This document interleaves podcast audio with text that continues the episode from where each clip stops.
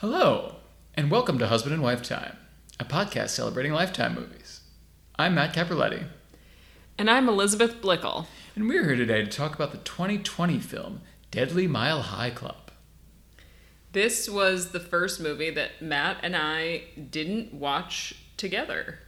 Right. He abandoned me for a week to go home and celebrate his father's birthday.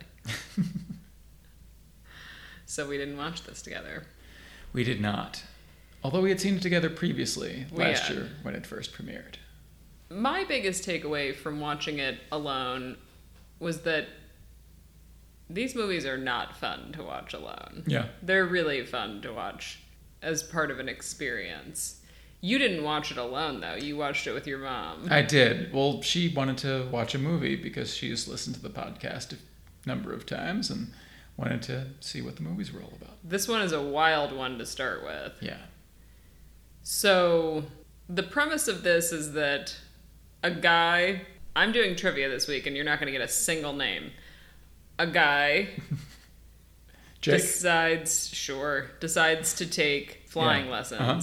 And his instructor becomes obsessed with him because she believes him to be the reincarnation of her recently deceased lover who died in a plane crash, which she survived. Right. That's the basic gist of the movie. Mm-hmm. If we were to do this plot point by plot point, it would take years. This truly is like just shy of being Stalked by My Doctor 1. Yeah. In terms of the twists and turns. And so it's no surprise, actually, because it's coming from Doug Campbell. Right. So we're in that. Just cut to the players at the end. We're in that universe, yes. So we're just going to hit you with the things that were most interesting to us. I will say Jake's wife, Annie, wears a pink straw fedora throughout the movie. With such frequency, it reminded me of the old spooky tale of the woman who had the bow, always wore the choker around her neck, and when she took it off, it was because her head was detached. She was like a ghost or something. I'm not familiar with that. Okay. Well, it was like that. You wondered if she took the hat off, if there would be like an exposed brain or something. But also, it was for sure a bachelorette party hat. They had to take the sash that said bride-to-be off of that. It was that kind of quality, color, and cut, really. But we're not going to say much about that. If you want to hear more about the fedora, How Did This Get Made did a really funny episode about this movie, and they cover in great length the pink fedora. Yeah. And I would point you to that. So we're going to stick to other things that we noticed. Sure. To add to the conversation on this really important entry into the canon, obviously. So what did you take away from this movie? Since this was the second time watching it, I had forgotten about the character of the mother-in-law. Oh yeah. Annie's mother, the factory owner, and Jake's boss. And just...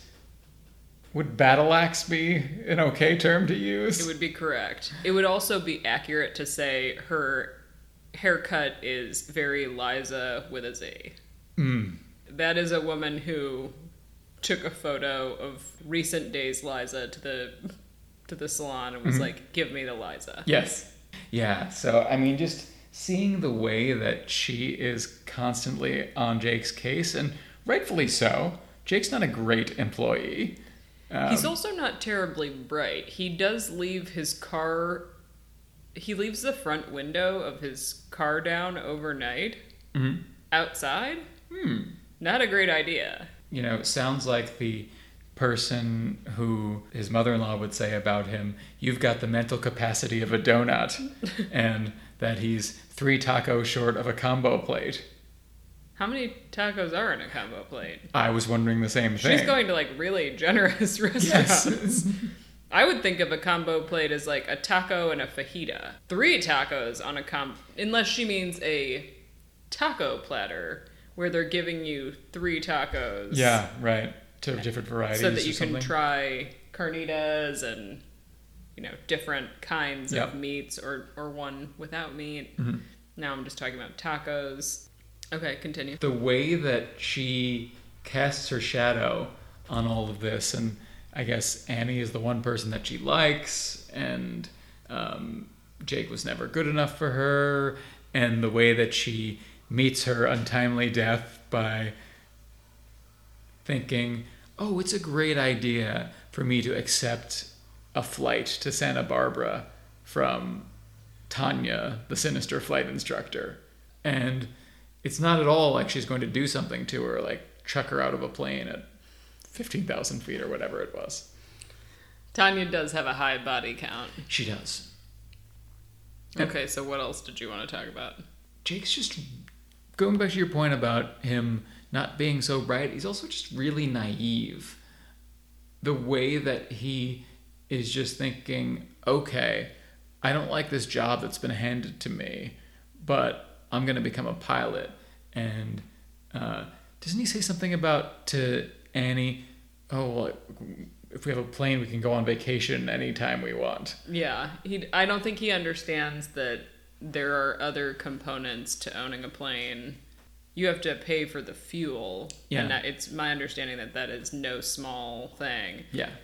The plane he wants and the plane that he ultimately buys, to me, looked like a toy airplane. Mm. And I would honestly have to be huffing model airplane glue to get on that plane.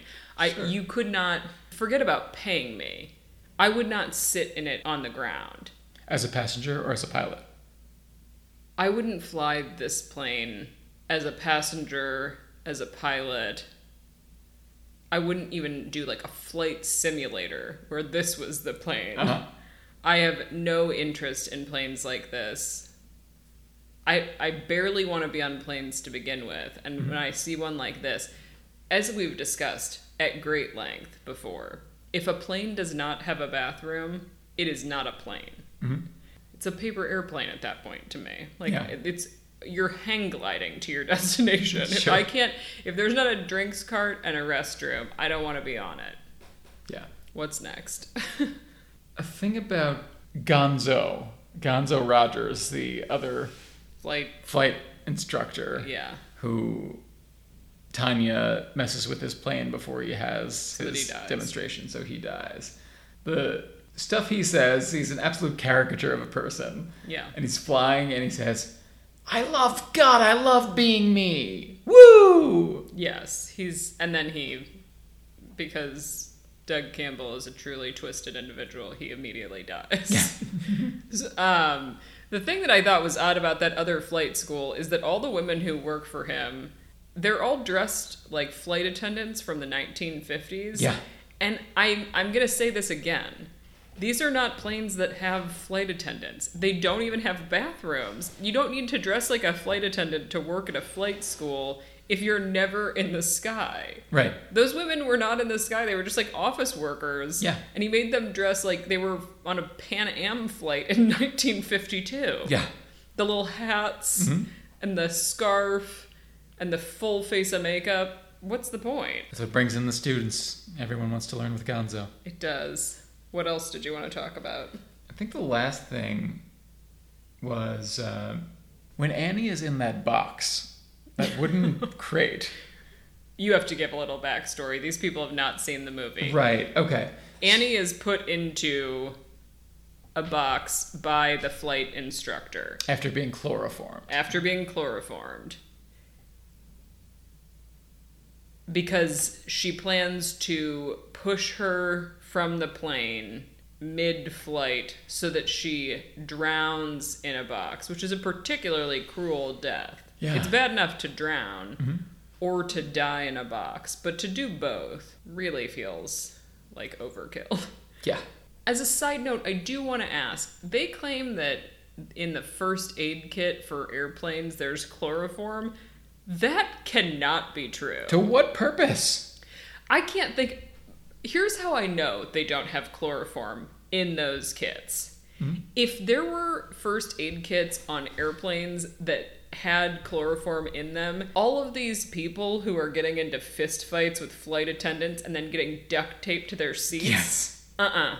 They would be getting chloroform. Uh-huh. So you want to tell me they had chloroform at their disposal, but they were like, let's try to wrestle him to the ground, because it's often a him. Let's try to wrestle this person to the ground and then duct tape him to his seat instead of just someone sneaking up and chloroforming him and then duct taping him. You Fine. Don't... Yeah. You use the best tool in your kit for a given situation, which leads me to believe there's no chloroform. Yeah. Anyways, but so Annie is chloroformed and put in this box, and the lie that the flight instructor tells Jake is that on the inside it's trackers for fish mm-hmm. in fish food that... A local university has her dump from her airplane in the box when she flies between the United States and Mexico. Yeah. If someone told you, we're just going to push this box out of a plane en route between the United States and Mexico, what would be your first thought that was inside of it? Provided you'd never seen this movie. Drugs. Obviously. Okay. Jake never asks the obvious question. Mm-hmm. He asks if he can see inside, and then he asks if it's environmentally friendly. Yes. But at no point does he have a moment where he's like, could this be drugs or counterfeit goods or something that we're trying to dispose of? And he doesn't follow up about why wouldn't you open the box? That is solid wood. It will take a really long time to degrade in the water to the point that those trackers get into those fish. Yeah. Anyways, what did you want to say about him, the box? It was mainly just how long Annie's in it. Yes. Granted, she's chloroform for the beginning of it. Yes. But... does chloroform last very long either? I thought it was it puts you out, but I didn't think it put you out for hours. Yeah. I thought it was a temporary kind of thing. There's so much we don't know about chloroform. Yes. And I don't feel like these movies ever shed any light on it. That's true. But so, yes, she's in the box for a long time, and... the fact that she's able to work her way out of it, and, while quite miraculous, but expected that she's able to do that. That's what you want to say about the box. No. That's the thing you wanted to highlight that happens with the box. No, it's not. Okay. You're leaving out what I would argue is the most wild scene in the movie. You mean the fact that Jake and Tanya have sex on top of the box?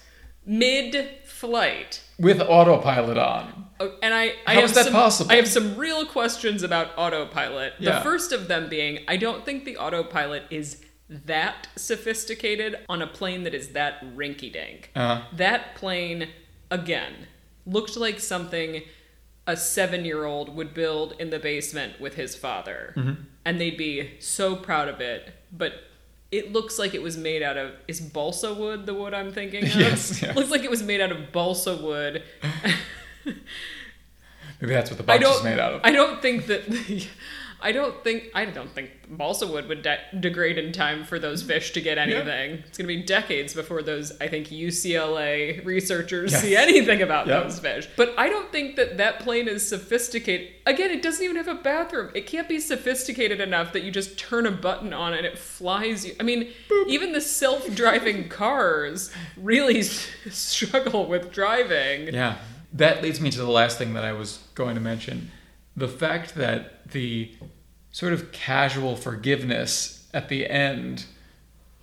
oh my gosh, yes. ...of him having slept with Tanya... was truly bizarre. Yes.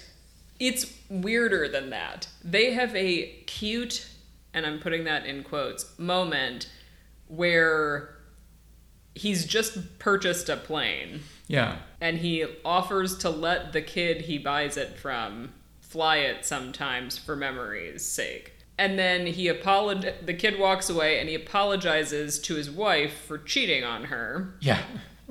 And she jokingly or not implies that she cheated on him with her professor. Yes. And then it's like, and like the players get listed on the screen. Yes. It's so tonally off. Yes. You're like, well, did she? So she cheated on him, and she. It's like the score's even. Let's go for a flight, or is it like? You'll never know, and it doesn't matter. What is the point of that? I didn't understand the point of that at all. Yeah.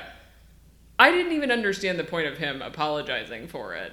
I think we should have just ended with the moment where he flies the plane so low that he nudges Tanya on the ground. Yes, that was also an interesting aspect, that he could knock her down. A move that I think could be executed by, like, a Blue Angel and basically no one else. Uh-huh. That precision to, like, fly that close to the ground at top speed but not hit the ground and also not just crash land. Yeah. I don't think he had those skills. He was a natural pilot. And he was shown reading a biography of Eddie Rickenbacker. I have no idea who that is. He was like America's first air ace in World War One. Okay. He had some famous duels with the Red Baron. Not the one played by Snoopy. Or the one you find in your grocery freezer aisle. Yeah. Okay, well... With all of those, you now know the climax and how things resolve. He knocks Tanya over with the plane, and then she's arrested. And then they have that tying up a bow scene where cheating is addressed? Question mark. For me, my reaction to this movie was more a series of philosophical questions. Maybe not even philosophical questions, just questions. First of all, the flight instructor believes that Jake is a reincarnation of her recently deceased lover. Right. Is that how reincarnation works to your understanding? Not exactly. Do you come back as a 25-year-old already existing man, or you come back as, like, a new soul, like a new being? But I didn't think it was, like, someone passes... and then their soul can go into anything. I thought it was like... And then a snail comes into existence, and they're in the snail. Mm-hmm. What happens to Jake's soul then? Are there two souls in there? So that was one thing. Maybe if there were two souls, he might be closer to being a full combo platter. I don't think the other guy was too smart either. The Jacob who replaced Jake, theoretically. Yeah. I don't think he was smart either, because he was like... weren't they Frenching and having sex as well? Were they? Well, they were in the Rockies, right? Yeah. I mean, like, these people, you know... Join the Mile High Club all you want, but, like, you might want to pick a less treacherous way to do it. And usually when you hear people talking about joining the Mile High Club, if they're the pilot, there's also a co-pilot who is not the other person they're having sex with. Yes. It's like you hear about passengers sleeping with each other, or if a pilot does it, again, it would be a co-pilot on an actual plane and not a model airplane like these things. Sure. So that was my question about reincarnation. Okay. My other question, I know there's an answer to this one. That one is more of a, it depends on your perspective on reincarnation. Mm-hmm. Jake is kicked out of his marital home for a while. And so he goes to stay with a friend who we never see because we had to pay for planes and stuff. So the cast in this is quite small. Yeah. The unseen friend lets him stay in a spare room. And my question is, why are there so many dolls in his friend's guest bedroom? There was an overabundance of dolls. How did I miss that? In the guest bedroom. Leading me to ask the question, how many dolls is too many dolls for a room that doesn't have a child sleeping in it? Like, how many dolls can you have in a room that an adult is intended to sleep in before it starts to be a horror movie. I think once you get above 2. Even 2 feels like a lot to me. There better be a backstory on either of those. But these were like, they ranged, if memory serves, they ranged from like rag dolls to like Madame Alexander porcelain style dolls. Real weird. Maybe his friend Tom was a doll dealer. And honestly, Doug Campbell, falling asleep on the job. If you have a scene where a man is in a room with dolls, I expect that man to do something with those dolls. Mm. Talk to them, smell them, you know, something. You have given us such great doll work before that it feels... Real missed opportunity. It's a missed opportunity, but also it's... You know, we were sold a false bill of goods. I expected something to happen. It's Campbell's doll. There's a doll in the room. It's a Campbell movie. At some point, the doll must speak or be spoken to or what have you. But some of these rules guide good films, and I felt a little betrayed. So that was really, I mean, I didn't have any big thoughts on it. It was a truly mad movie. If you are looking for something, you know, a genuine fever dream of a movie, I would give it a watch, but I would watch it with someone because this is one that you don't want to watch alone. It's absurdist to the degree that you need someone there to be laughing with you. Yeah. Otherwise... you just feel like your husband abandoned you for a family celebration, and it's like a bad feeling. And for that, I am sorry. Anyways, I was trivia this week. You were. I gave it what can only be described as a half-hearted cursory Google search. Sometimes your heart's just not in it. Yeah. And I will also add, sometimes the trivia's just not there. Yeah. You don't have a Bruce Boxleitner, who we haven't heard from on this podcast in a while. I'm going to have to, our next episode will probably be a Christmas movie. Let's find one that's truly antiquated in its presentation of male-female relationships and see if we can't, you know... saddle up. Yeah, if we can't get the old boy out of the stable. Anyways, Kimberly Arland played Dr. Hammond. Do you remember there being a doctor in this movie? No. I don't remember there being a doctor in this movie at all. So we're talking minor character. Annie was studying for her doctorate. But was Dr. Hammond the doctor when Tanya survives the crash? Who tells her that Jake... didn't make Jacob it. Died. Jacob didn't make it. Yes, yeah. Okay, that must be who it was. So Kimberly Arland, Dr. Hammond, was on screen for a sum total of, I think, 60 seconds. She was extra talent in Prince and the New Power Generation's Get Off. What? Yeah. And before the age of 13, she had her own performance company, personally booking gigs with large companies. She was a special request performer for Sammy Davis Jr. to tap at his birthday party. You said your heart wasn't in it. You've just spun gold from straw. That's what it is. All respect and thanks given to Kimberly Arland. She wasn't given much to work with in this performance. No. But having read that trivia, don't you feel like the scene would have been better if she tapped in and out? Oh, certainly. What a way to inform a patient that your loved one has died than with a little bit of that old soft shoe. I can't do tapping. I have no. But she could have been like, you know, Jake is dead. Jazz hands, jazz hands, jazz hands. But you know what's not? My lively footwork as I exit. That's... Again, I hate when talent is left on the table. Yeah. But maybe they went through her performance company and they couldn't pay her rates to dance. Yeah. So maybe this was Kimberly Arland's fault. Right.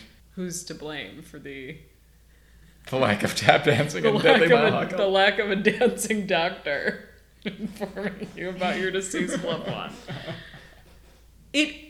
That sounds like a goof, but that is exactly the kind of thing I expect from a Doug Campbell movie. Sure.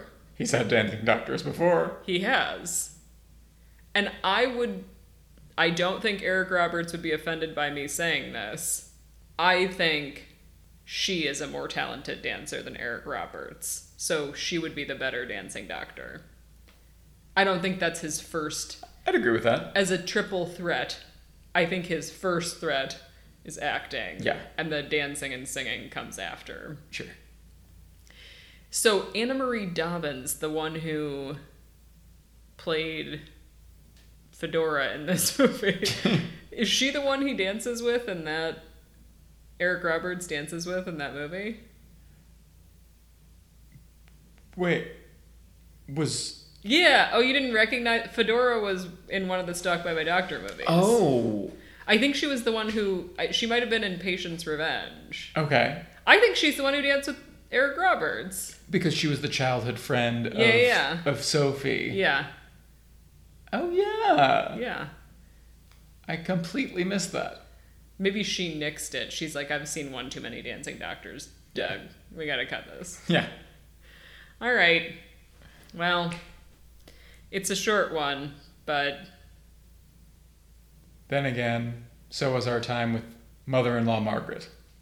The fact that I did this episode at all, considering we are still not in It's a Wonderful Lifetime territory, I feel like I should be proud. If you want to get in touch with us, you can email us at husbandandwifetime@gmail.com or follow us on Twitter at husbandwifetime or on Instagram at husbandandwifetime. If you like this episode, please rate and subscribe wherever you listen to podcasts. Thanks. Bye.